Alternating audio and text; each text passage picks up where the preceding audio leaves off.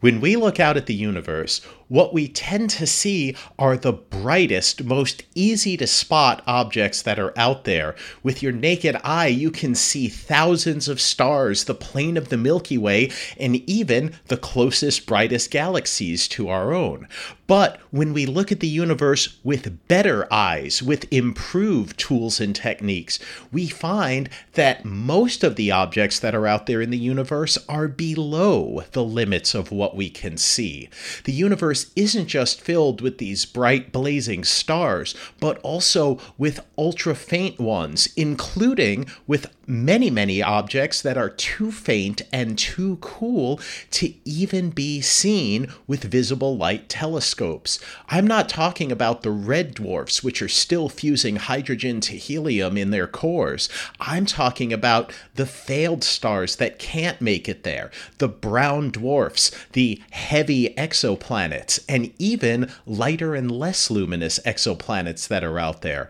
Some of them may be interesting because they are some of the closest objects to us. Others are interesting because for what's out there, there may even be hope for life very different from what we have on our own planet. What are we looking for and what are we finding at these faint frontiers in the universe? Find out on this edition of the Starts with a Bang podcast.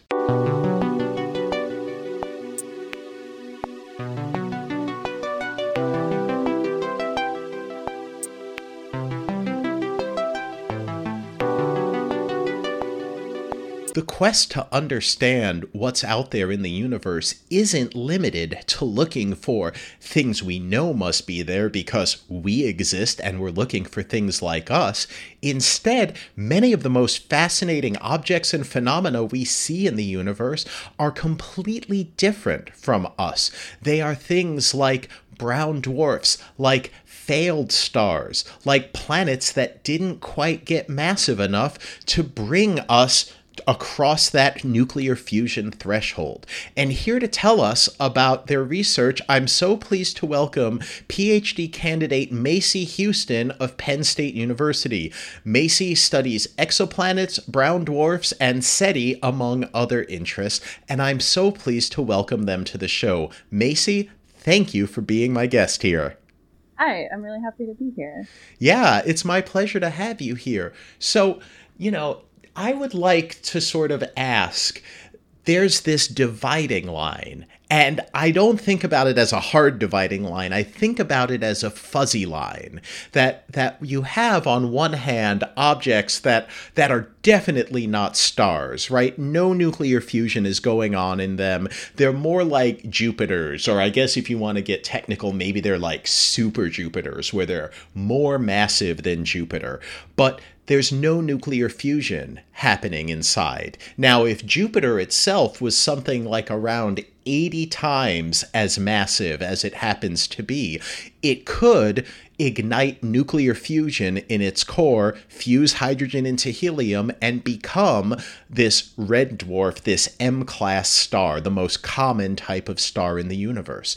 But there's this in between thing that happens. It's like if you're more massive than Jupiter, massive enough that you can fuse not hydrogen into helium, but just some isotopes of hydrogen or some rare elements that exist in in a stellar core, uh, you can fuse them, but you can't undergo the normal nuclear fusion chains of either the proton proton chain or the CNO cycle. So, somewhere in between a big planet and a small star is this whole other class of objects that we generally call brown dwarfs. What what makes something a brown dwarf and what goes on inside it that makes it so interesting?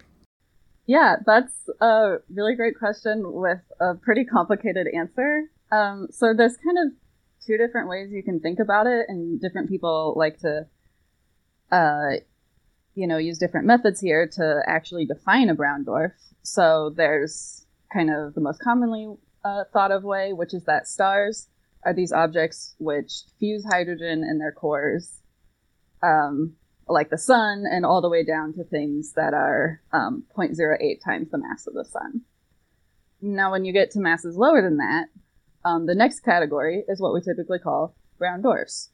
And they will have a brief period after they form where they fuse some deuterium, which is a heavy isotope of hydrogen, in their cores, but that phase doesn't last very long. And after that, they just effectively look like really big planets. Um, and then, so the limiting line for where you can burn deuterium like that, and that's um, what a lot of people consider the lower cutoff for what you define as a brown dwarf, happens at around 13 times the mass of Jupiter.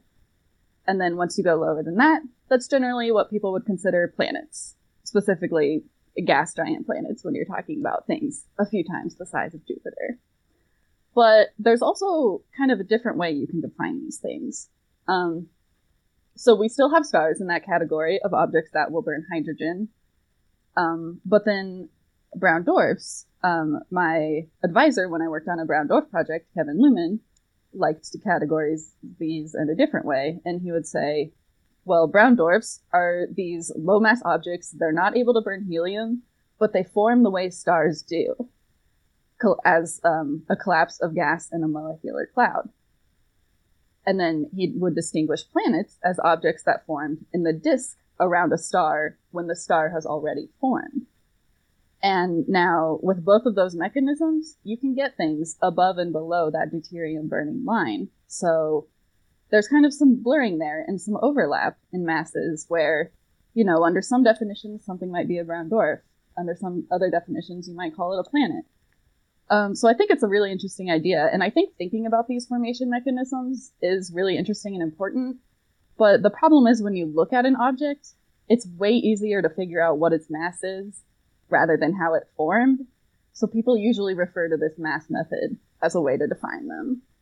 Yeah, I'm certainly a little more comfortable with using the mass method, mostly because um, I'm aware of the tremendous uncertainties surrounding the population of what we call rogue planets that populate not only our galaxy, but the entire universe. Because a rogue planet is a planet that doesn't have a parent star. They're sometimes called orphan planets. But it's not clear to me, or probably you or anyone, uh, where the majority of these rogue planets come from. Are they true orphans in the sense that, yeah, we started to form planets around stars and other stellar systems, and through the dynamics of gravitational interactions, uh, sometimes planets get ejected and they wander the galaxy, and that's a population of rogue planets. These are these are populations that could be called uh, orphan planets because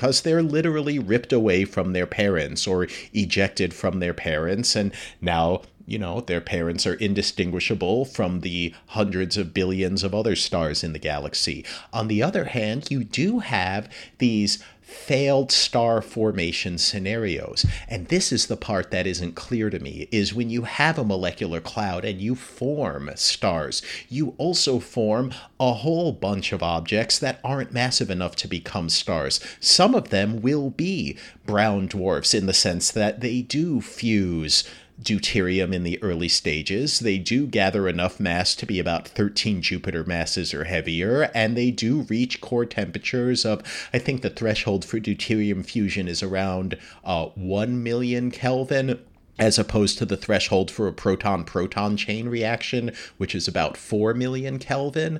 Uh, but on the other hand, don't we also expect a large population of sub brown dwarf objects, objects that don't have the mass and don't have the temperatures to reach that fusion threshold, that we fully expect to form in these star forming regions like i would think of these as like the stellar losers in the star formation rate. Like they just didn't go they didn't grow big enough, fast enough to accrue enough matter to reach that fusion threshold or reach that mass or temperature threshold uh, before all of the gas in star forming material was evaporated and boiled away from the stars that did get there first. So, do you do you have some insights on this? Can we can we look at something and say, oh, there are this many sets of this type of planet and this many sets of that type of planet, and this is the line between brown dwarf and not a brown dwarf? Or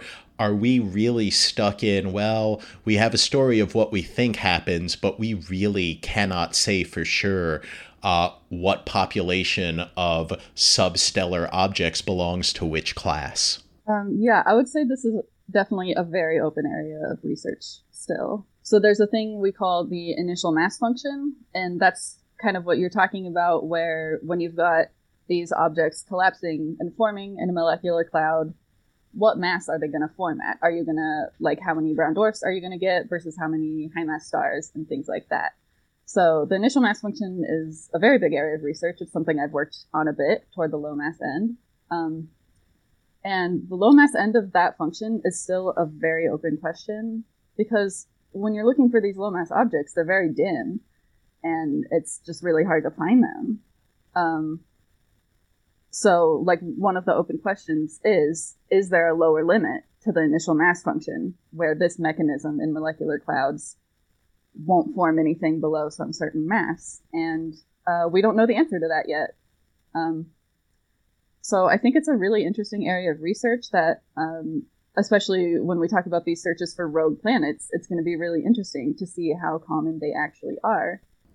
That that is interesting. You know, when I think about this, I and I might be a little out of the loop here. I can really only think of two very good methods for detecting them, and one of them uh, is something where you can just do an infrared survey of the sky because these objects, like the brown dwarfs and even the massive planets, right? If if we could see infrared light the same way we see visible light, uh, Jupiter would appear to be a faint star to our eyes because Jupiter itself, at its core, is so hot that it emits infrared radiation by time it propagates to the surface. So if you could see infrared light, Jupiter would appear to be shining not from reflected sunlight, but from its own energy that it generates. So if I do a deep enough, sensitive enough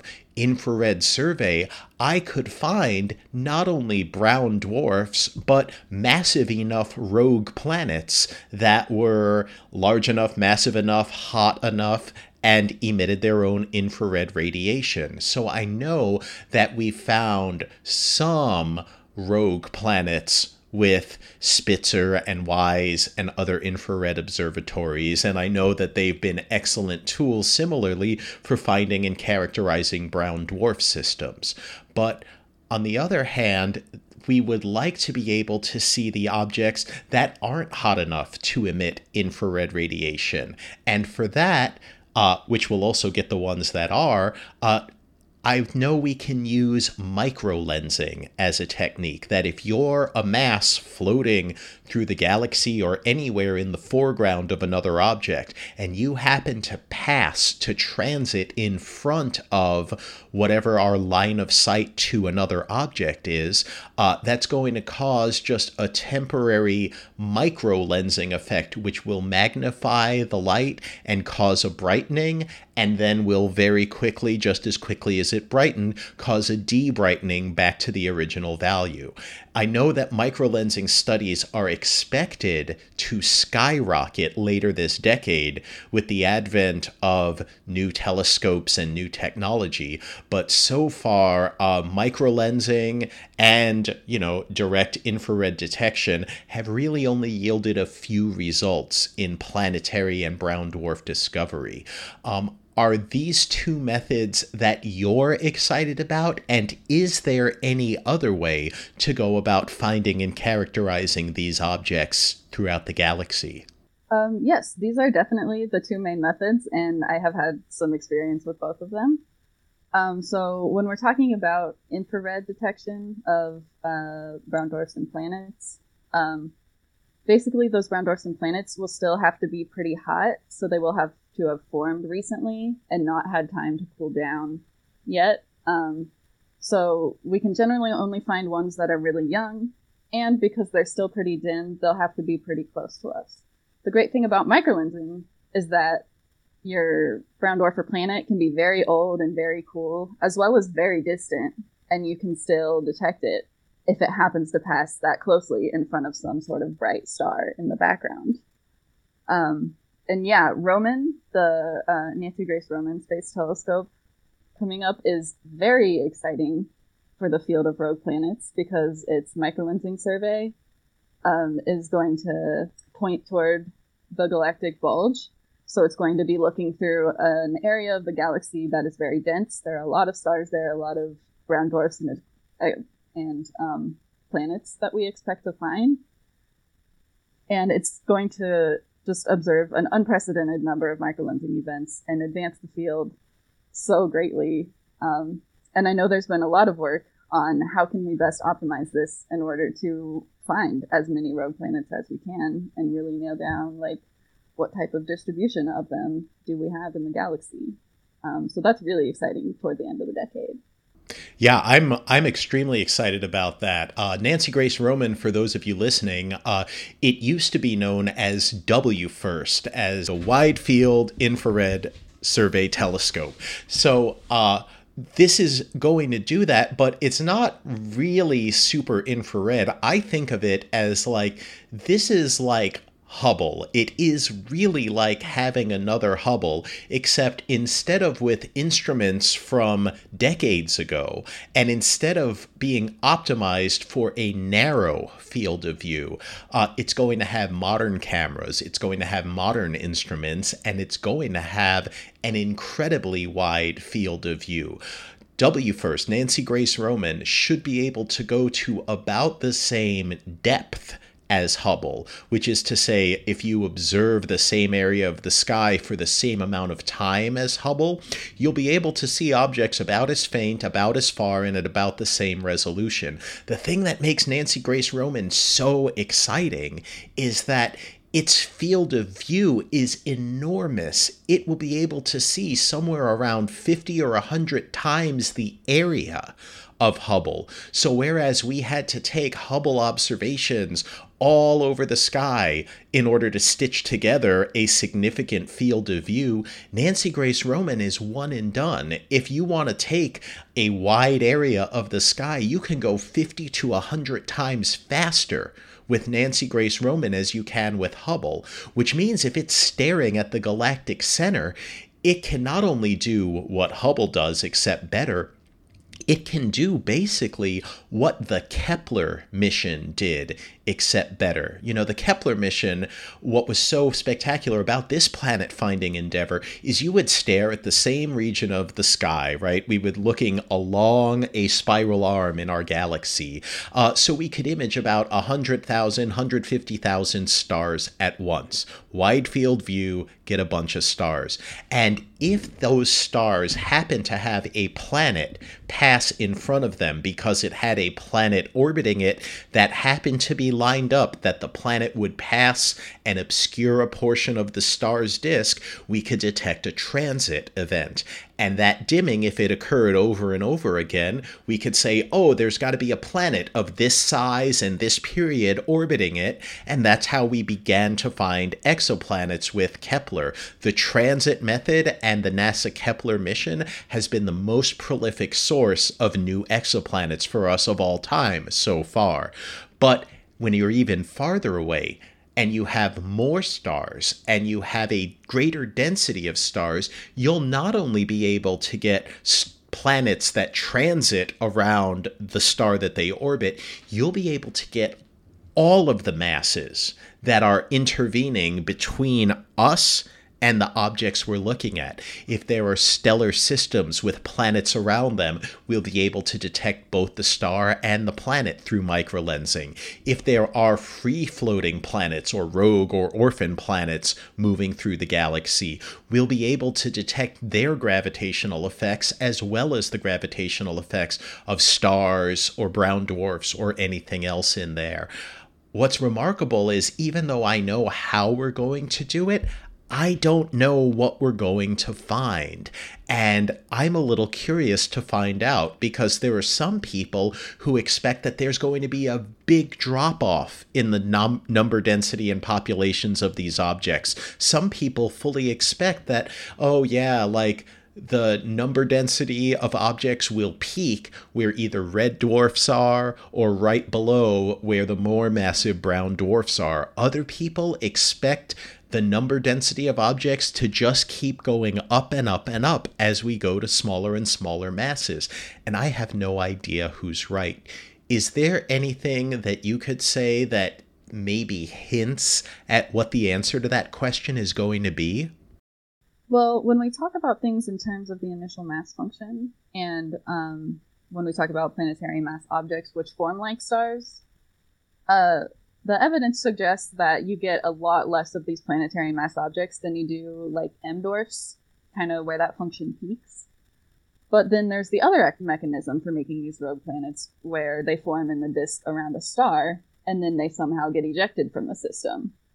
And uh, as far as I know, we don't really have great estimates for how common that is. So it's still a very open question. Yeah, one of the jokes that people used to tell about astronomy and cosmology is they used to joke that it was the only science where the errors are in the exponents. And when it comes to how many of these orphan planets are out there, how many of these rogue planets are out there, uh, this is a case where it's still true. I've seen estimates of the numbers of them that vary by factors of like tens of thousands. That some people estimate, like, oh, maybe there are about 10 times as many planets free floating throughout the galaxy as there are stars. You know, about as many planets as we estimate there are around stars. But other people estimate hundreds, thousands, or some even get close to a million times as many objects. And that's just mind boggling to me that down at the low end of the mass function, about, you know, okay, how many objects do you get of this heavy mass? How many objects of sun like masses do you get? How many objects of a tenth of the mass of the sun do you get?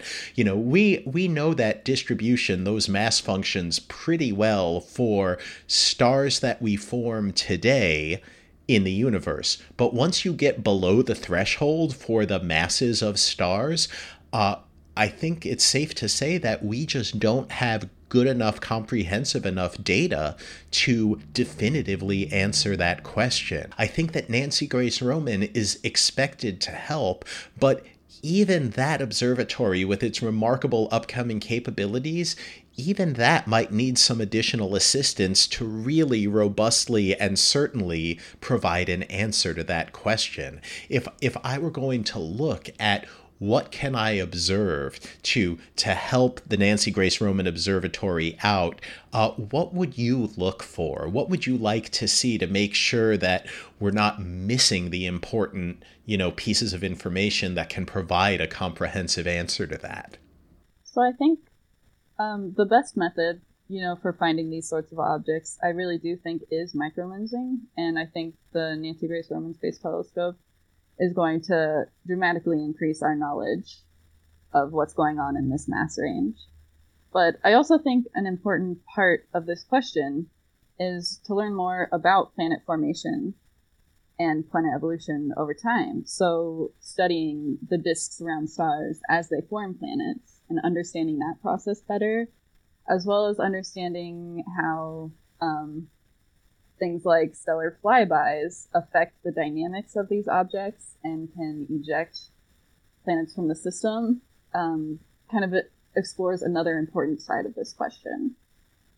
Yeah, that is interesting. Do you think there's any potential for the observatories that view the details of protoplanetary disks today, things like the ground-based infrared telescopes, like uh, like the European Southern Observatories? Uh, I believe it's their uh, SPHEREX instrument, or even going to longer wavelengths, things like the Atacama large millimeter submillimeter array, uh, ALMA, which observes the details that we've seen in protoplanetary disks, including gaps in protoplanetary disks. Do you think it would be feasible to turn these on other places in star forming regions, places where there isn't something massive enough to be a protostar? Um, do you think it's possible to look in there for maybe circumplanetary disks that would form against these substellar objects? Do you think we have any possibility of directly imaging those and and to actually detect, hey, are we forming planetary systems around these objects that are not only too low in mass to be stars, but maybe even too low in mass to ignite deuterium fusion, even in the early stages. Is that is that something we could do to help us along on our quest to understand what types of these objects form? That's a really interesting question, and honestly, not an area of expertise for me. Um, I think you really come up against the brightness issues here again, just because these small objects, even when they've just formed, they're not going to be very hot.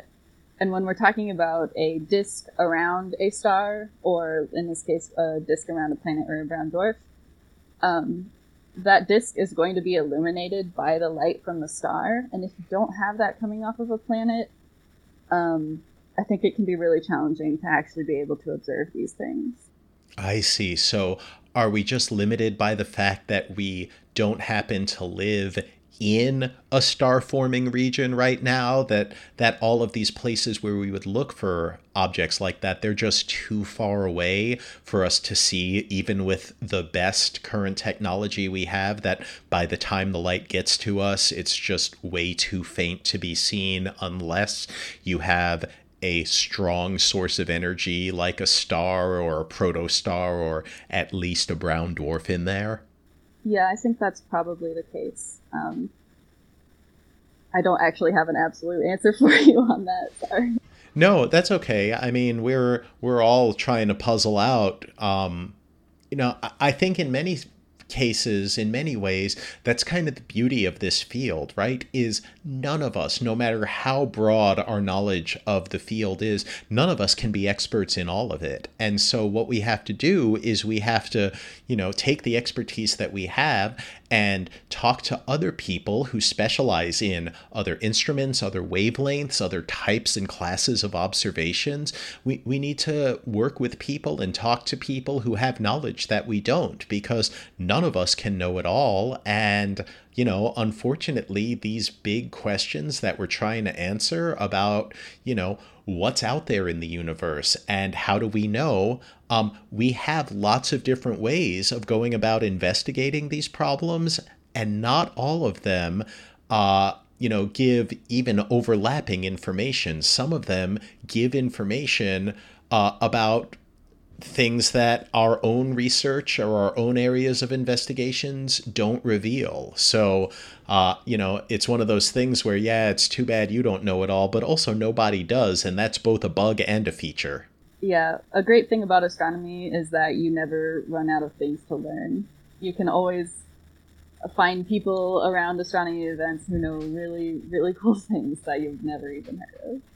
Yeah, absolutely. And speaking of things that uh, you know about that many people have never even heard of. Uh, one of the ideas that to me was just a staple of science fiction was the idea of a Dyson sphere. Right. To me, thinking about this from a scientific point of view, it was one of those things that I never understood. You know, if you've got all the energy from a star and from the external universe, why would you build this massive structure, this massive solid structure as an investment of resources to completely enclose the star?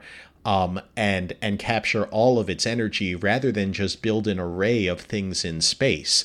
Uh, but the idea of a Dyson sphere has remained popular, and uh, you've actually, uh, I believe, as of just late last year, late in 2021, uh, you've actually published a paper about uh, signatures of Dyson spheres and how one would look for them. Uh, can you tell us a little bit about that, both in terms of the motivation for searching for a Dyson sphere and also what we can learn by comparing the data we have with the signals we expect to see?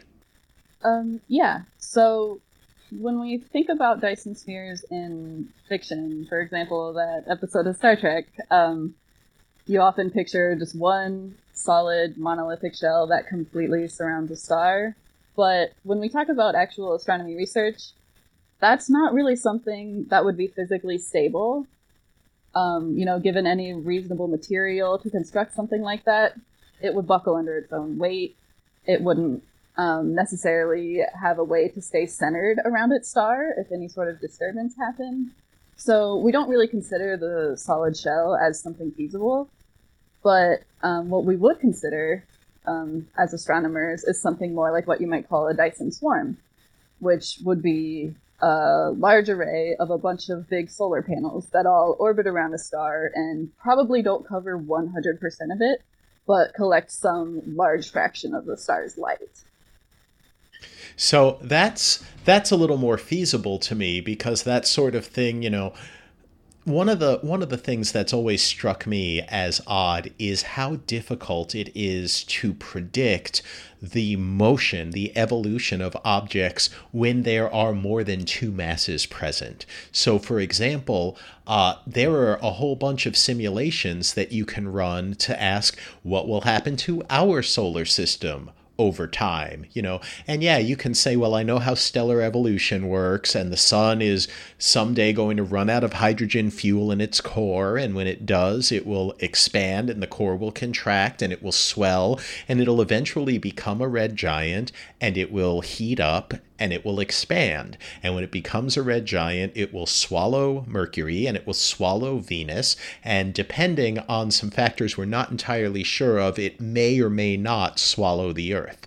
But what's interesting about those simulations to me is when you run them forward, about 1% of the time, uh, the inner solar system becomes so unstable just from Mercury and Venus and Earth and Mars interacting with one another then in about 1% of simulations over the next 5 to 7 billion years, one or more of those planets gets ejected from the solar system. And when I think about Mercury, Venus, Earth, and Mars, I think, wow, like these are some pretty stable orbits. And it turns out, no, they're, they're actually not.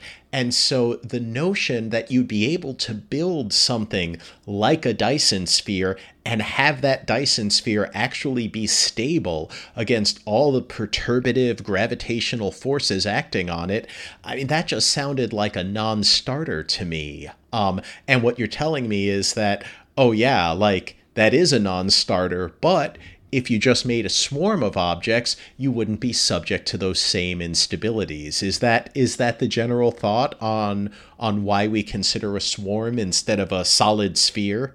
Well, there definitely are some concerns um, along that line of thought, even with a swarm. For example, if you've got um, you know satellites orbiting at some angle with respect to the orbit of, say, a planet that's also orbiting the star you might get some interesting interactions there. And that's actually an open area of research that we explored a little bit in a class I was in last year. And some of that work is still underway. But um, yeah, there are definitely stability concerns for any types of these structures. But in general, if you have these different, like, smaller um, solar panels on individual orbits, that's something you can, you know, put a rocket on and have it adjust its orbit a little bit as needed. Whereas if you have one gigantic sphere surrounding a whole star, that's something that it's really hard to just make slight alterations to its motion. That makes Whereas, you know, satellites, you can adjust them. Yeah, that makes that makes a lot of sense. I would wonder though, uh, you know, what sort of observations you'd make to detect the presence of a swarm. If I wanted to detect a Dyson sphere, that one seems pretty easy to me because all you'd do is you'd say, okay, I know how stars emit light and energy, and I know if I encircle that star or completely enclose that star within a sphere of a given radius, I can calculate what temperature will that sphere radiate at? What will the energy spectrum that it gives off look like? And what will its size be? So I imagine that there's some sort of spectral signature you can look at for a Dyson sphere to say, okay, either we found them and there are these many of them within this distance of us, or we've placed constraints on them and there are none of them to this level of confidence within this distance of us. Uh, so that's pretty easy for me to envision how you detect it but a Dyson swarm sounds a little more problematic. You know, a few years ago, there was this hullabaloo because there was this proposal that, oh, we have this star uh, that we call Tabby's star, uh, discovered by uh, Tabby Boyajian, who um, found this unusual star that has these bizarre and aperiodic flux dips in it, where it's dimming much, much faster and much more irregularly than anything that could be explained by exoplanets. So, someone put forth an idea that maybe these are alien megastructures, which seemed like a very far fetched explanation to me. You know, I, I always hate reaching for a fantastic explanation when maybe a more mundane one would do the job just as well. Uh, but this is actually, you know, not a trivial thing to think about. And if you were thinking about, well, what if there is an energy collection swarm of satellites out there that are solar powered? Um, what sort of signature would they give off? And how would you be able to say, oh, I'm seeing this, and that's a strong indication of a Dyson swarm and not any of these other confounding natural factors. What what would you look for? Yeah, so you've kind of mentioned the two main methods for looking for things like Dyson swarms. Um, so one of them is looking for really strange transit light curves that can't be explained just by planets. Um, you could have uh, a bunch of different satellites or some weird shaped satellites, um, like you might in a Dyson swarm, that could cause these weird light curves like we saw with Boyajian's star. So, um, yeah, the Boyajian star thing um, was really interesting for SETI researchers because, you know, they had been there had been papers before talking about what kind of transit curves you would see for different types of uh, technological satellites. And so when this happened, people got pretty excited about it because it was the first of these really bizarre transit events that had been seen. But of course, there are natural things that um, can cause weird dips like that. We didn't uh, the astronomers working on this didn't immediately know what that explanation could be, but there's always something, right? So the SETI explanation was put like at the end of a list of many different things that um, should be explored further as a possible mechanism for this sort of event.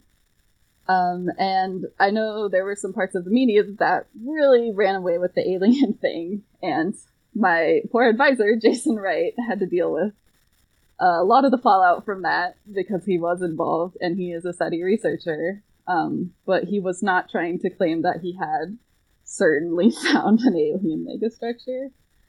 Um, but you know, these odd transits are one of the types of things we look for.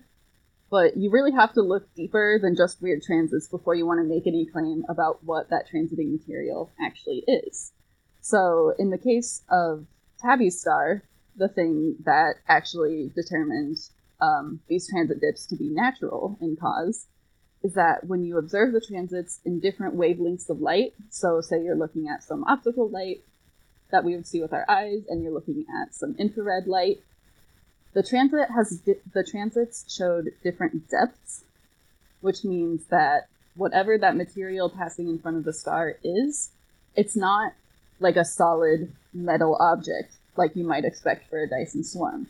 It's something more dusty than that, where the shorter wavelengths of light are getting caught in that dust, while the longer wavelengths of light are able to make it through. So that was the indication in that instance that it was, in fact, natural material. Um, so something we might look for when we're looking for technology in that situation is looking at the transit in different wavelengths of light and seeing if you get that same dip uh, in all of your light curves because that would indicate a more solid object, like a satellite. Yeah, in fact, what you're describing is actually the very same thing we see when we look at da da da da the center of the galaxy, right? If you look up at the Milky Way, even with your naked eye on a on a dark night where you have clear skies, uh, you're not going to see, oh my God, it's so bright, and look at all the stars everywhere. Like the, there are stars, but they're not everywhere because all throughout the Milky Way, you have these dark patches, these dark nebulae, which are in fact dust lanes. These are lanes of neutral matter, neutral dusty atoms that exist throughout the galaxy. They are excellent at blocking visible light, and they're even better at blocking ultraviolet light, but they are lousy at blocking infrared light. So when we launch satellites and we view the universe not in visible light but in the infrared, we can see through that dust. That dust is lousy at blocking the light, and seeing that wavelength dependent signature where something is better at blocking bluer light and worse at blocking redder light, that not only tells you, oh, you've got dust, uh, which is a nice natural explanation, it can even be used to tell you properties like the average grain size of the dust. Because in general, if you are a wavelength of light, if an object is the same size or bigger than you, um, then you are going to do an excellent job of smacking into that object and having your wavelength, having your light absorbed by it. But if your wavelength of light is longer than the object you're considering, uh, it it won't it won't make it through, and that's why um, when you look at your microwave oven. Uh, you will see that there are these little holes, about millimeter sized holes, in a grating on the door of your microwave because those holes are large enough that the light the visible light that's only a few hundred nanometers in wavelength can pass right through. But the microwave light, which is a few inches in wavelength, uh, can't. It gets reflected off of it. And that's why the inside of your microwave heats up, but you can see the light on in there and you can see what's cooking inside. I, I kind of view interstellar dust as exactly the same way, except we're not really as interested in uh, reflecting light and keeping it inside like we are with microwaves. We're really just interested in what gets absorbed versus what gets transmitted. And in that case, the longer wavelengths of light get transmitted more easily, and the shorter wavelengths of light get absorbed more easily. So, yeah, what's happening around Tabby's star isn't the result of having a set of solid objects there. But if you took a look at stars and you did see a wavelength independent significant flux dip coming from that. Uh, would that would that at last mean oh wow like this this is not any type of dust. This actually is some sort of megastructure. Or or would there still be another natural explanation that didn't invoke some sort of intelligent aliens to do it? Or no, that's it. If we see that, that's the smoking gun we're looking for. Yeah, so it definitely, if you see wavelength independent um, transit depths, that's definitely a very interesting thing to follow up in terms of SETI, but we would still be very reluctant to jump to there's that it absolutely has to be aliens. You know, that's something we try to be very cautious about. Um, so something we would probably do in that sort of situation is to try to look for other types of technosignatures or signs of technology around that star. So we might look for things like radio emissions. Um, because if we, you know, if we see these transit events, that's very interesting, but we don't want to jump to conclusions. However, if we find some other indication of technology, well, then we can say, all right, there has to be some sort of uh, life there that is creating these technosignatures.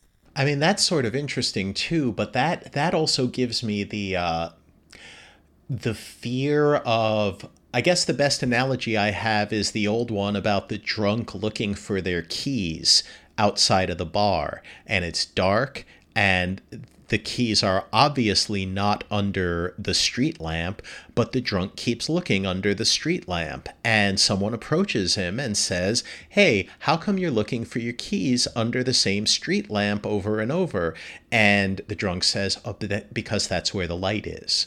And I wonder if by looking for, you know, radio signatures, which, if we're being honest, uh, were stronger coming from Earth 50 years ago than they are today, um, you know, I, I can imagine, like, oh, like, well, if you have an intelligent species of aliens who's more advanced than we are, why would we expect that they're using, you know, 20th century technology to communicate? Are we are we basically looking under the street lamp because that's where we know how to look? And do you worry that we are missing the whatever it is the aliens are actually doing today in their advanced state because we're not advanced enough to know to look for it.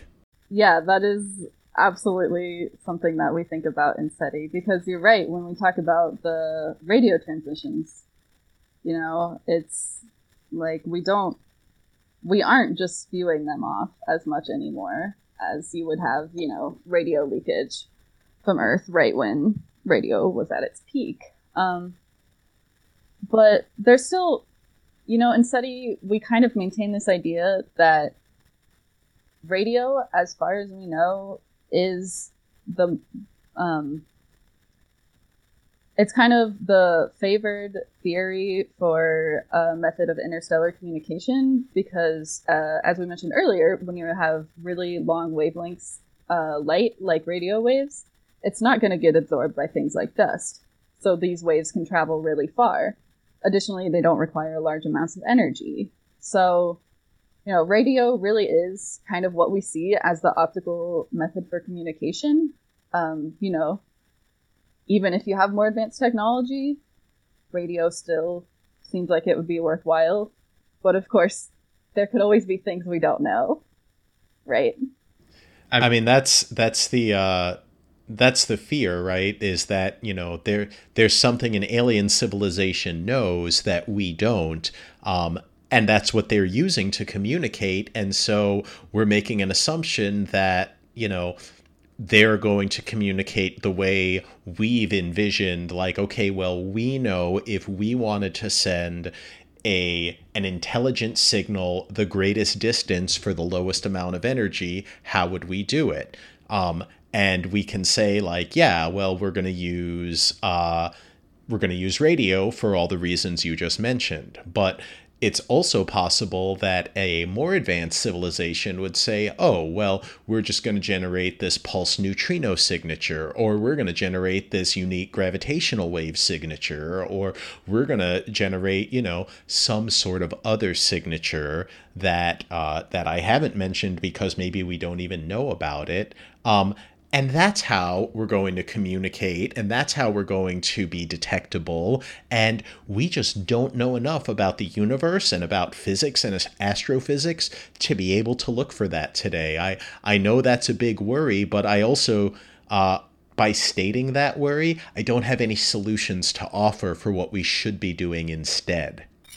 Yeah, exactly. So that is a concern, but the truth is that you know, if we're talking about technology we don't know about, we don't know about it. So there's no way for us to try to search for those things other than maybe just in general searching for anomalies. There's kind of a method in SETI that's called just like anomaly detection, where you look in any sort of astronomical data for anything that just doesn't make sense. And then try to figure out, well, is there a natural cause? Or might this be something artificial? But you know, it is really hard to look for things when you don't know what you're looking for. So often in SETI, we do focus on things we understand, like radio, just because it's something that we can do. Yeah, and yet I, I still worry about that too, uh, because for me, one of the big things I worry about is, at least from a communication point of view, is I worry about the false positives and the announcements and the press furor that comes with it. And I I start to think the more and more it happens, and it's happened plenty over the last decade, uh, is that we're just running into like an Aesop's fable of the boy who cried wolf over and over again. That, you know, we'll hear like, oh, fast radio bursts are aliens. Like, no, no, actually, those fast radio bursts nerves bursts are a microwave oven in the break room. And there are real fast radio bursts, but those are not aliens either. Uh, and then we'll hear like, oh, like we we have this star that's having these unusual flux dips. Maybe that's aliens. And then we'll have, oh, we saw this interstellar object coming through the solar system. Maybe that's aliens. And I, I worry that once someone makes the public claim, or at least someone with non vanishing credibility makes that public claim that maybe it's aliens, that that's all anyone ever talks about until someone comes out with the no, here's the solution to the puzzle, and it's not aliens, and also maybe you shouldn't jump to conclusions that it's aliens without having better evidence than that. Uh, so I don't really have a solution to offer to that, but I do see that as a as a potential pitfall of, you know, someday we might, we might actually discover alien life, alien intelligence, an intelligent signal, and will we even be able to believe it if we find it or will we confuse ourselves because we want to see it right? Will will we play the most dangerous x-files game there is where i want to believe has biased us so far that when we actually do detect it we won't recognize it for what it is? Yeah that is definitely something we talk about a lot in seti. I know this is something that um, jill tarter has worked on that's like okay, when is the detection certain enough that you can tell the public? And then there's kind of another unfortunate side of this that happened recently, as you probably heard about with the BLC1 um, incident, where the Breakthrough Listen uh, group, which does a lot of radio observations looking for radio technosignatures, um, they had a signal show up that looked like maybe it could be coming from Proxima Centauri, which is a nearby star. It's the nearest star. Yes. um, so they had something interesting show up in their data where they were like, maybe there's a radio signal coming from that star. But they hadn't finished the analysis yet. There's a lot of work to do to make sure that that signal couldn't be something coming from Earth. Well, what happened is somehow the information that something had been detected got leaked to the press before they finished that analysis. So even though they were doing all the right work and they did figure out that actually the signal was coming from Earth, it was radio frequency interference from Earth based technology, by that time, it had already been going around the press that maybe there are aliens on Proxima Centauri. Um, so it's a very difficult situation to handle, even if you're trying to do it right. Sometimes it gets out before you've been able to do all of that analysis. Yeah, I I I did I did follow that and I was aware of that.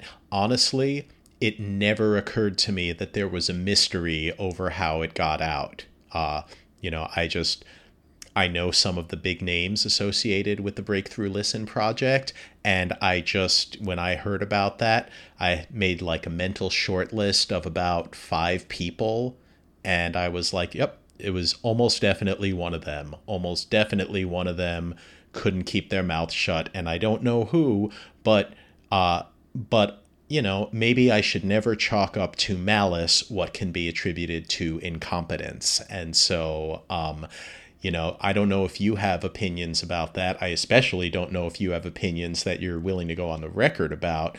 Uh, but you know, I I'm keenly aware that, yeah, like we're going to have likely many, many more of these uh, false alarms uh, that that really should never have raised alarms in the first place happen before we detect something. Just just like I believe the phosphine on Venus announcement, and that means life was premature, just like I think the methane on Mars, and that means life is premature, just like I think, like, oh, we're going to find oxygen in an exoplanet's atmosphere, and we will, and when we do, there will be speculations that that's life and that's premature. Uh, I think when we find an unusual radio thing, to go to aliens is at best premature and is at worst uh, deliberately trying to uh, drum up you know, if I'm being cynical, uh, funding for an endeavor because, uh, you know, that's that's what people are trying to do, and they're some of them are willing to do it at any cost. And uh, you know, I'm I'm curious if you share that perspective, or if I'm really being overly critical of some of the worst actors in the community. I would say, from my experience in the SETI community, we don't want false alarms because, you know, we want people to believe us when we do find something. And we don't like when these this news gets out that we found something when we actually haven't, you know. Um, that's definitely my experience with most of the community. Um, there are certainly some people, maybe specifically one person, who seems to be building a career out of making unfounded claims um, that I would say come from um, the kinds of motivations you're talking about for, you know, fame and money. But in general, I would say that people like that lose their credibility. And the people who are serious and we want to be sure about something before we make any claims are the people who you know, really stick with this research and take it seriously. Yeah, I mean, I, I think that's that's the best check and balance we have against that kind of behavior is that there are responsible people out there conducting science as it's supposed to be done, uh, who aren't in the game for headlines or notoriety or self promotion or any uh, sort of vainglorious ends. Um, and I think that that community of of scrupulous researchers that we have is maybe the best check and balance we have against that sort of uh, I'll just call it scientifically unethical behavior. Uh, but at the same time, I recognize, you know, it's often the loudest person in the room who gets the most attention, not the most correct person in the room whose voice is listened to. And, uh, you know, when I look at the claims that have resonated the most with the media, it, it isn't just the bad actors who are acting in bad faith who are responsible for that. It's people who make honest mistakes, who, you know, they're mistakes nonetheless, but these sort of high profile gaffes, um, I think, you know, I, I worry that, you know, that every time now we hear an announcement about hint of life uh, that you have like two camps is one you have the camp of people that always have and always will um, be very eager to believe it because they want it to be true. And then you have everyone else who is maybe at this point in time, and I can't believe these words are going to come out of my mouth, uh, but maybe are too skeptical and aren't open minded enough to the possibilities because of all the times in the recent past that we've gotten burned by taking an unsubstantiated, unsupported, invalid claim seriously yeah, it's definitely a hard balance to try to strike there because, you know, we all think it's possible that there is life and technology out there when we work on this stuff, but we also know that, you know, not every weird thing you find is aliens. And especially, you know, when we're speaking to the public and to the media, it's so hard to find the right balance of this could be something really cool, but we don't know yet and we need to do a lot more work. So definitely something we struggle with. Yeah, but let's pretend that something good is coming down the pipeline. Um, you know, I, I know we've conducted pretty comprehensive searches of the parts of the sky we can access with the tools we have and and so far we don't have anything where we're like okay like we're really really optimistic that there is life or intelligent life out here uh, in this one spot. There are plenty of places where we're curious to look because, you know, we have planets that are suggestive of it.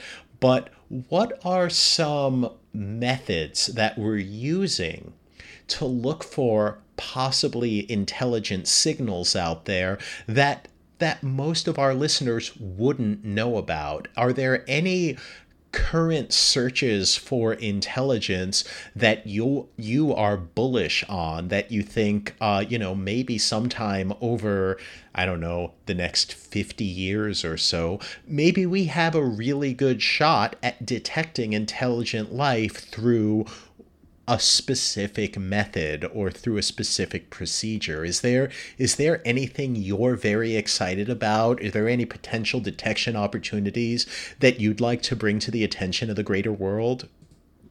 That's a really interesting question. Yeah i don't think that i would really emphasize having one method that i think is the most likely to succeed but i would love to talk about you know a few interesting types of methods that people might not hear about as much. Sure please um, do so, what you probably usually think of in terms of SETI is the searches for radio signals, and that is a big part of what's happening, particularly with the uh, really big Breakthrough Listen program. But there's a lot of other searches going on too. For example, optical lasers, um, kind of as an alternative communication method to radio, um, are something that people are searching for. Um, so how how does that work? Because when I think of optical lasers, I think, okay, great, you've got these electron transitions that occur in a specific configuration. They're always of the same wavelength, so they produce monochromatic light. But also, if you send that signal throughout the universe, it's going to be subject to two factors. One is going to be both thermal and kinetic line broadening, so you're not going to see that monochromatic peak the way you you're used to and the other is it's going to get attenuated by everything in the interstellar medium. So would we actually be able to say oh, that was a coherent laser when it was emitted versus, oh yeah, that's some that's some emission line that uh, you know, it just looks like any other emission line out there. Um, is how how would we be able to distinguish that to say, yeah, optical laser, that's a way to do it. What are we going to look for that will tell us this is an intelligent signal? What people look for in optical lasers is that you have a very thin signal in terms of wavelength. So you don't have the sort of natural broadening that happens um, from other natural emitters out there. If you have a laser, you can have it very, very small uh, bandwidth in terms of your wavelength. Um, so that would indicate that something is artificial. Okay, okay. So it is it is the wavelength range and you would be able to emit that very narrowly so that even by the time it arrived, uh, you would wind up with saying, "Oh no, like I can absolutely tell like that is a that is not a naturally generated signal. Uh, no narrowband emission line is going to mimic this. No natural laser, I believe the natural ones are all in the microwave spectrum, are going to emit that. So you could look at that and say, this has to be produced by someone who at least knows the physics of a laser. Yeah, exactly. Well, that's pretty interesting. What what else can we look for? So there's there's optical lasers. I've heard that some people are looking for extremely uh, sort of high frequency emissions, looking in even the X-ray or the gamma ray part of the spectrum. Um, yeah, so I am aware that there's research being done on that, but it's it's not something that's done a lot, and it's honestly not something I know a lot of details about. Okay, okay. What other methods do you like that you're that you're aware of? Um, yeah. So if we return to things like Dyson spheres, we will be looking in the infrared um, for what we would call waste heat. So if you have technology surrounding a star that is collecting the star's energy, it'll gather it, put it towards some sort of technological use, maybe computation, and then it's going to have to re emit that energy thermally um, in the form most likely of infrared light. So we can look for stars that have, um, you know, an anomalous amount of infrared light coming off them, and then say, well, that could maybe be explained by a Dyson swarm covering some fraction of it. So would that be like basically saying, look, I know how stars emit light, and if this is a star, of this age and this mass and this temperature, then it should have this spectrum to it. Like it should have this uh, spectral energy distribution, or if I'm thinking more simply, like, look, our sun, when we look at it, we know it's not a perfect black body. It's better approximated by a series of black bodies at different temperatures that go from the very outer part of the photosphere down a few, I think it's a few hundred or a few thousand kilometers uh, into the star, where you have layers where it gets hotter and that light still gets out So you can say, okay, well, for stars, I know what that spectrum should look like. I know how much energy there should be at all these different wavelengths. And if you then see extra energy that comes in at an infrared wavelength uh, is that sort of that indication that would tell you actually there's there's something else other than the star there? There's something else that's absorbing a fraction of the star's energy and re-emitting that fraction of the star's energy at these longer wavelengths and lower temperatures. Is that is that basically what you're doing? Yep exactly. Cool um, I should mention here that there are natural things, like if you've got a really young star and it's got a bunch of um, gas or a disk around it, this can also create um, the. This will also result in the re-emission thermally of some of that star's light. So there are definitely natural confounders here to consider. Yeah, it sounds like what you're really looking for then is not one uh, smoking gun signal.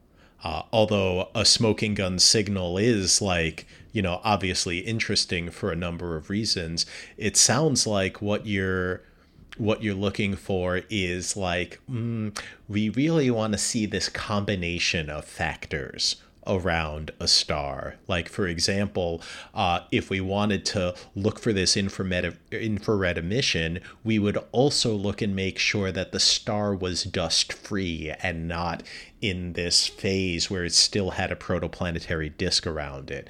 Uh, we could look for something like, um, you know, a a radio signal of a specific pattern, but we want to make sure, or these flux dippings things with a particular pattern, uh, but we want to make sure that it doesn't have this sort of like frequency dependent dips, which would indicate it's not a swarm, but rather it's it's a dusty area. So it sounds like uh, you actually need to look at multiple things together to rule out the mundane astrophysical explanation and leave yourself with a it's likely or it's likelier that it is the result of some sort of deliberate intervention on the behalf of you know some sort of intelligent civilization.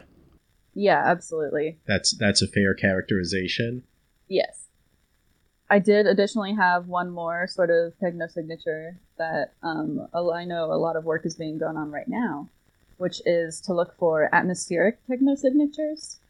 Um, so, for example, people have been talking for a while about looking for atmospheric biosignatures. So, this is, you know, when we study the atmosphere of a planet, can we detect things like oxygen and, like you mentioned before, maybe phosphine um, and all of that. And then you can also look for certain um, chemical signals in atmospheres that would indicate the presence of technology. Um, and I know a lot of work is being done on this right now to see what sort of levels of these things would be required in order for us to um, actually be able to detect these things with uh, James Webb Space Telescope, which has just been launched. So when you say techno signatures in the atmosphere, I immediately go to like the 1980s and White Rain hairspray and I say, "Oh yeah, you just look for like chlorofluorocarbons in their atmosphere, and if you find that, then you know that they've reached the synthesizer era and yep, they're just all styling their hair with these chemicals that are destroying their planet's ozone layer." Is that what you mean by a technosignature? Is like a complex molecule that would only be generated by a species that had a knowledge of chemistry sufficient enough to synthesize certain chemical compounds? Yeah, CFCs are a big example of something people have talked about on this subject. Now, CFCs, um, as we know, were really bad for Earth and they um, were banned. Uh, so that's not necessarily something we would expect to find a lot because when we think about how briefly we had those chemicals in Earth's atmosphere, what are the chances we're going to happen to catch some other civilization during their CFC phase? Wait, wait, wait. I'm I'm sorry to interrupt you here, but I did recently watch the film Don't Look Up. And are you telling me that the general assumptions is that aliens, unlike humans, are averse to destroying their own planet? Well, I suppose I can't necessarily say that they're against it. But if we're interested in contact with any sort of other civilization, we're going to have to find one that's not too self-destructive. okay, that that's fair. I'll I'll let you off the hook with that answer. Um, but that's that's pretty interesting. What other sort of techno signatures then would we look for? Like CFCs are one of them, and okay, for some reasons we might expect that that's not the best techno signature. But would we, for instance, look at a civilization that was in the process of adding a tremendous amount of CO2 to their atmosphere? Or again, is that something that we assume, uh, much like I don't know, radio, that's going to be a transient phase in a civilization's emergence. Um, and are there things that we would look for as uh, maybe more likely, more sustainable, and more large, um, you know, techno signatures than than sort of trace compounds or these rare uh, signals that maybe would only last for a few decades or centuries at most? Um, yeah, this is definitely still a very active area of research. Um, one other recent study that I'm aware of has explored the idea of nitrogen dioxide, so NO2 gas, which is produced on Earth from the burning of fossil fuels. Um, and this is something, you know, that has been around on Earth, I would say, for more long than CFCs. You know, fossil fuel burning has been happening for a while and still is. But ultimately, we know again that the fossil fuel burning is not ultimately sustainable for a super long amount of time. So that's kind of one of the difficulties here is that coming up with atmospheric technosignatures can be really difficult because there are natural processes that create things like CO2 and methane, which can also be byproducts of technology. Um, so I would say it's definitely still a very active area of research and something to keep an eye on, especially as JWST is going to start studying uh, planets' atmospheres in more depth than we've ever been able to before.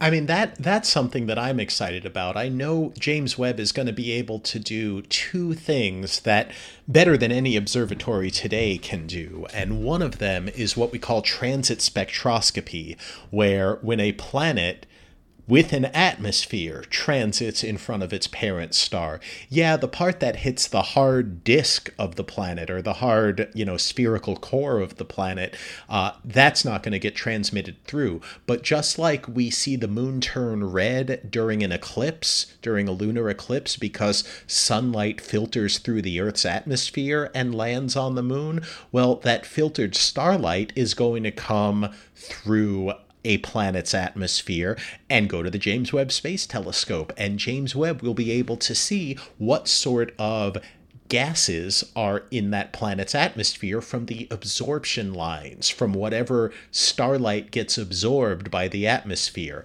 The other thing Webb will be able to do is to look at uh, planets that it can take direct images of because it has a coronagraph. So if it can block out the parent star's light and view a planet directly, it can take just a spectrum of that planet and potentially discover all sorts of things about that planet, including what's in its atmosphere, and maybe if it can even resolve things like the color of the planet and monitor it over time, it can start to find, like, ooh, does it have continents and oceans? Does it have cloud cover and what are the clouds made out of?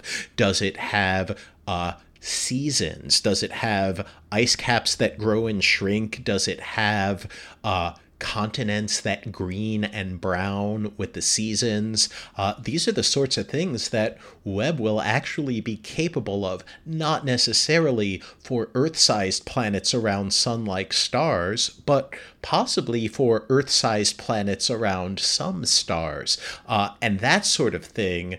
Uh, makes me think, wow, if it detects anything compelling around Proxima Centauri or a TRAPPIST 1 planet or, you know, anywhere in the nearby universe, uh, you know, not only is humanity rightfully going to go nuts, but the SETI community will as well, uh, looking for anything that's potentially um, not usual coming from those planets. Yeah, absolutely. JWST is so exciting for astrobiologists, especially because you know, it really presents such a great opportunity to find these atmospheric uh, biosignatures as well as technosignatures for the SETI community. And I think one of the difficult things we're going to be dealing with here is that a lot of times when you're doing things like transit spectroscopy, the issue kind of comes up like came up with phosphine on Venus, where you know, you can see that it looks like we've made a detection, but then there's questioning like, have we actually, and does this actually mean life? And uh, while this is really exciting, I think there's also going to be a lot of uncertainty and a lot of academic arguments over these sorts of detections in the coming years. Yeah, well, I'm sure you won't make some of the specific mistakes that were made in the phosphine on Venus paper, uh, such as I, I'm sure you won't use an absurdly high order polynomial fit to your data, and I'm sure you won't, um, you know, claim to have detected an unresolved line when you don't have sufficient resolution to resolve the line that you're claiming to detect, um, which to me were the two big errors with the phosphine on Venus paper. But you know, I'm I'm also a little bit uh, sour on that particular result that came out. It's always a risk when you're making a measurement that's kind of at the margins of what you can detect and you use methods that are not generally used for that type of study to extract a signal from that study. Um, and so, you know, look, there's no shortage of ways that are out there for us to fool ourselves. But one of the things that I worry about, and I'm sure you worry about, is um, what about the ways that we fool ourselves that we're not even aware that we're fooling ourselves. Um, and I fully expect that over the lifetime of James Webb, which I'm optimistic is going to approach 20 years of science operations after this unprecedented success of the Ariane 5 launch, um, I fully expect that there will be a number of dubious claims saying, hey, you know what? We found this thing that looks like a biosignature. We found this thing that looks like a biohint. We found this thing that looks like an oxygen nitrogen atmosphere, right? I have a feeling we're going to see a lot of claims that we found something uh, that really only amounts to wishful thinking and, you know, massaging the data to get the wishfully thought signal out of it. Uh, and I fear that, uh, not as a scientist, I fear that as a science communicator, that that this is going to uh, really erode the public confidence in science. Um, and I was wondering if you had any thoughts about that.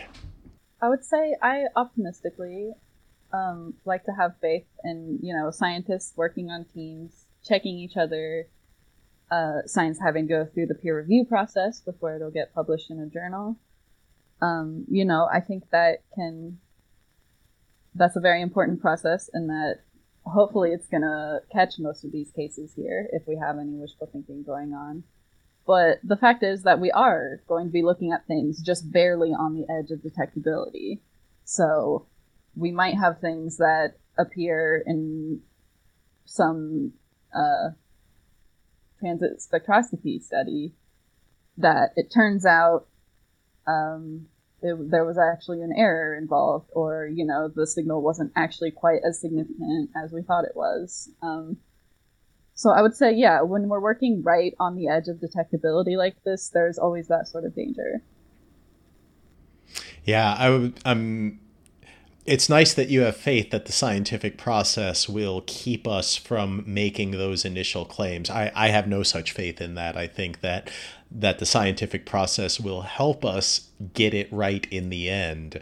Uh, but but I expect uh, well, I'll just I'll just go out on a limb and say I expect at least uh, one claim every two years uh, of some sort of spectacular but dubious detection.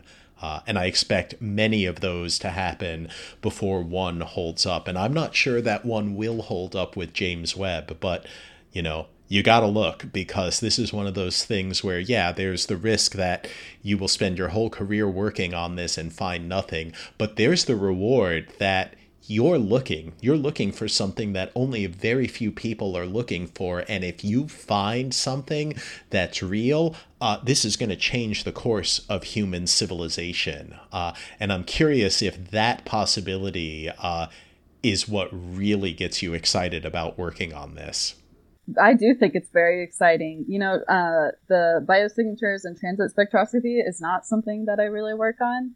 But in terms of other other SETI things I work on, I think it's really exciting and also kind of terrifying. Um, I was talking with a friend the other day who was telling me that um, you know she wouldn't want to be one of the authors on a major study paper that found something because of all of the media attention and what if it's wrong and just you know something that has such a strong impact on humanity is scary to be involved in. Um, and you know, I would say maybe that's kind of one of the things for me where a lot of my SETI work has been more theoretical, where I'm exploring what techno signatures might look like rather than actually trying to find them.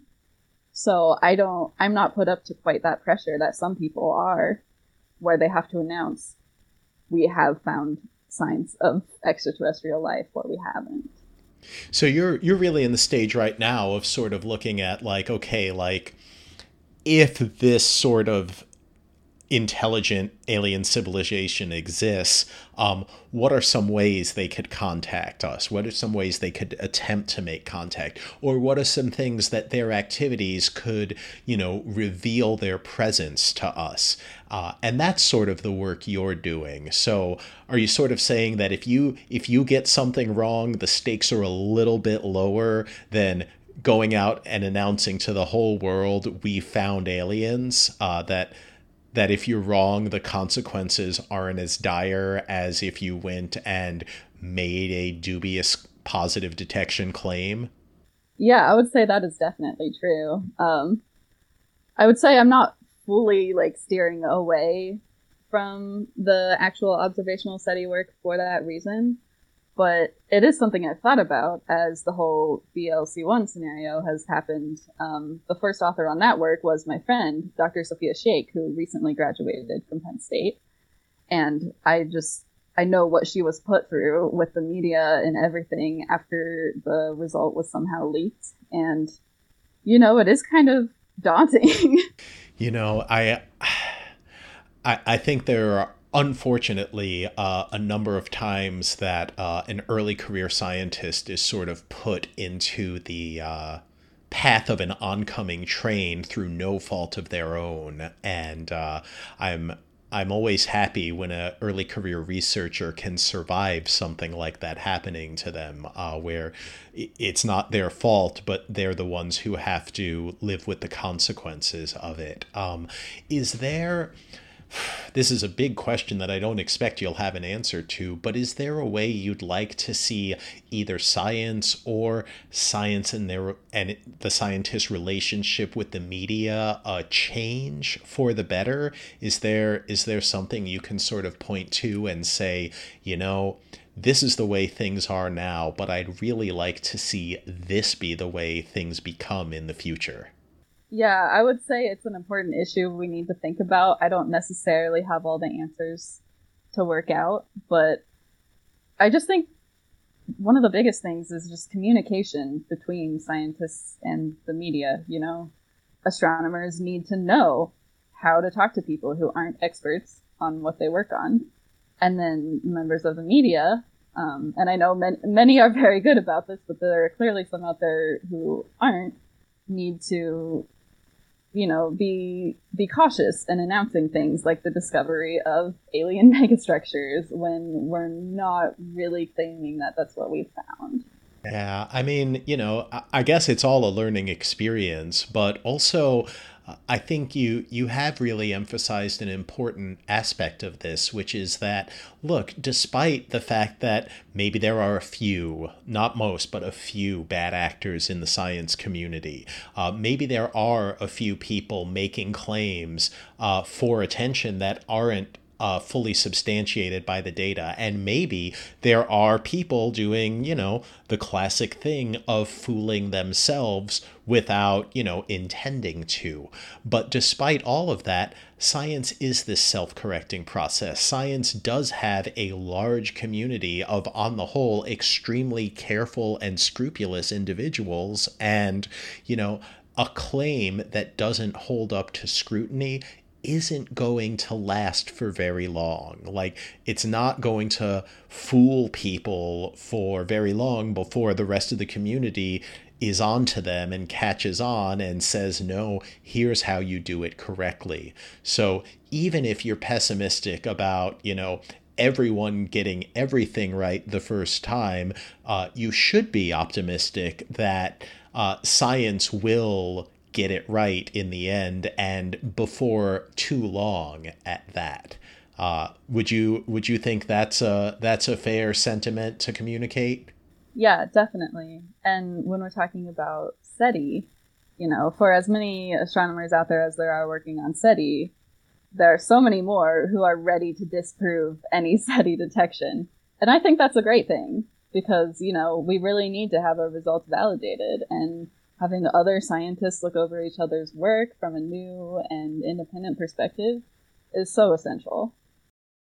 Yeah, I I absolutely agree with that. I think that the greater diversity you have in a field in all areas of the field. Uh, and I mean that in terms of diversity of thought, diversity of experience, diversity of uh, toolkits that different people bring to the table, diversity of educational backgrounds, um, as well as a diversity of race, gender, and sexual orientation, and you know all the other metrics that you can imagine having a diversity of uh, are important because you know if everyone is like us and everyone has the same education as us and everyone has the same background as us, uh, it's pretty hard to make sure you aren't omitting something. It's pretty hard to make sure that, you know, that what you're bringing to the table is the best of all there is to be brought to the table. And so, um, you know, I, I think it's important to approach a complex problem like this in as many robust and sound ways as possible. Um, and and it sounds like you see things uh, the exact same way. Yeah, absolutely. Yeah. Well, Macy, I want to thank you for a really fun and far ranging discussion where we, we started with brown dwarfs and exoplanets and we wound up talking about the search for intelligent life in the universe. Um, are there any final thoughts you would like to leave our listeners with before we wrap things up? Is there anything that you want people to come away? And if there's one thing they're going to think about, what should they come away with? Okay, I would say I have two main points, kind of based on two different portions of the discussion. One is that the area of microlensing as a planet and brown dwarf detection method um, has a lot of promise for revealing areas of parameter space in terms of brown dwarfs and planets and you know the relationships between planets and their stars.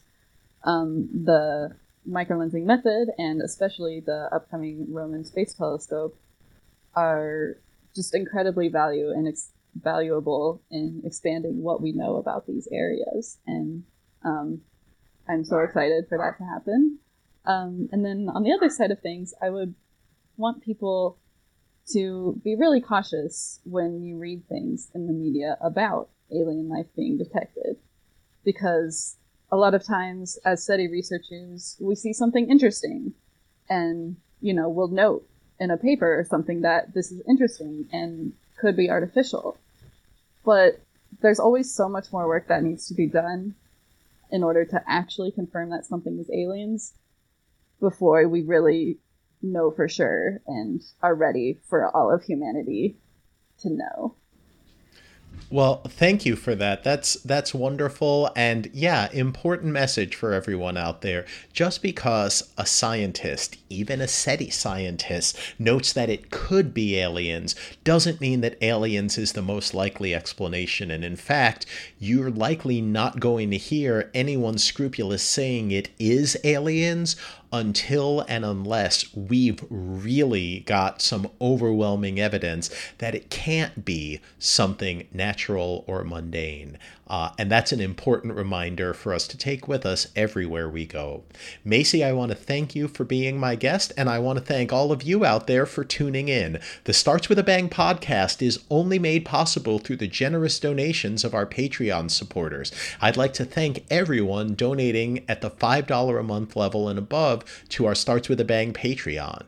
Thanks go to Brian Kinsella, Chad Marler, Samir Kumar, Rob Hansen, Tim Graham, Frank, John Methot, Aaron Weiss, Sean Foley, Sea Green Mango, Matt Conroe, Pete Smoyer, Chris Chakutas, William Blair, Stefan Bernegger, Pierre Franson, John Van Balaguyan, Dominic Turpin, Punitive Expedition, Pedro Texera, Rick Baker, Matt Glasser, Kilio Opu, David Charney, Andy and Wall, George Church, Vlad Pashkovsky, Juan Jose Gomez Garcia, Randall Slimak, Jerry Wilterding, Flo, John Kozura, Mark Armstrong, Marcelo Barnaba, Rafal Wojciech, Brian Terry, Danny, Patrick Dennis, Denier, Jason McCampbell, Weller Tractor Salvage, Bob Shire, George Jeff Boutel, Casey Haskins, Stuart Lending, Michael Hall, Tommy White, David Hibbets, Brett Minder, Carl Iddings, Dan Steelen, Dwayne Williams, Andres Chovanek, Bob Unger, Youngco S., Philip Francis, William Vandenhuvel, David Wolf, Neil Flood, James Bryson Hyatt, Adam Robinson, Paul Lester,